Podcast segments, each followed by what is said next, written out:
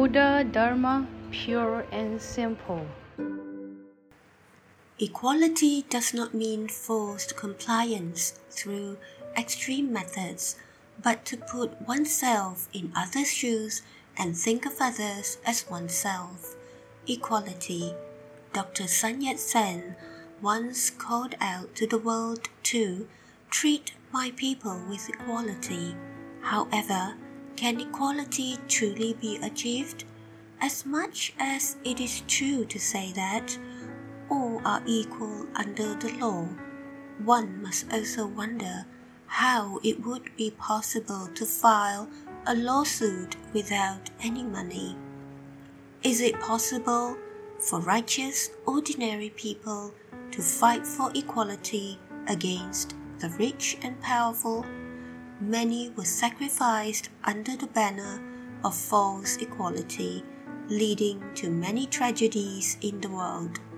Therefore, how can equality truly be achieved? In the Lotus Sutra, a Bodhisattva named Sada Paribhuta would say to anyone he met, "I dare not belittle any of you, for you are all great sages and Buddhas of the future." There was also Shamaka Bodhisattva, who valued environmental conservation deeply and claimed that every time I take a step, I dare not step forcefully as I am afraid of hurting the earth. Every time I say a word, I dare not speak loudly as I am afraid to startle the slumbering earth. I dare not litter on the ground as I am afraid of polluting the earth. This is how Bodhisattvas treat others as they treat themselves. Equality begins with a well-established mindset. Wisdom and a mind of benevolence and kindness have a gradual influence on one's way of thinking. For example, it is commonplace for adults to reprimand misbehaving children. Once, a grandfather lost patience and hit a child who had been naughty. When the child's father saw this, he began to hit himself too. Bewildered, the grandfather asked, "Why did you hit yourself?" "You hit my son, so I hit your son," replied the father. This is certainly ignorance, not equality. Equality is a universal truth that accords with rationality. For a concept to be called truth, it must feature the values of equality, inevitability, universality, and eternality. For example, if equality is based on wealth or gender, then the rich will have a greater say than the poor, and men would have authority over women. This is not true equality. Those among the sevenfold assembly of Buddhism are equal regardless of gender. No one is greater or more authoritative than the other. I have advocated gender equality all my life, for equality is Buddha Dharma. The founder of Buddhism, Sakyamuni Buddha, also advocated equality. Defying the Indian caste system, the Buddha declared, "All waters that flow into the ocean become of the same salinity.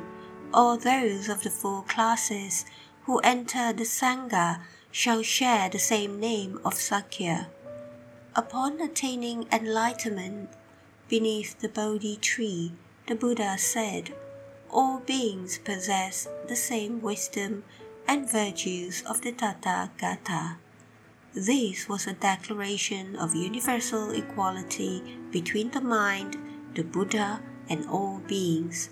Not only does Buddhism promote equality among all people, but also between men and women, sentient beings and Buddhas, the ordinary and the sagely, and principles and phenomena. Since Buddhas are awakened sentient beings, and sentient beings are unawakened Buddhas, there is no difference between Buddhas and sentient beings. Equality does not mean forced compliance through extreme methods, but to put oneself in others' shoes and think of others as oneself.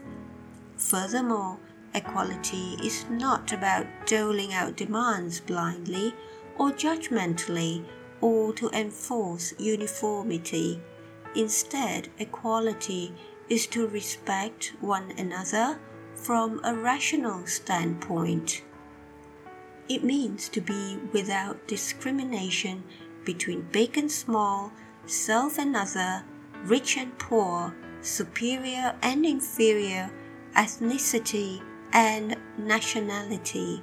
True equality is when one can attend to the dignity and rights of the other person. May the Buddha's hands reach down and smooth out all sentient hearts as equals.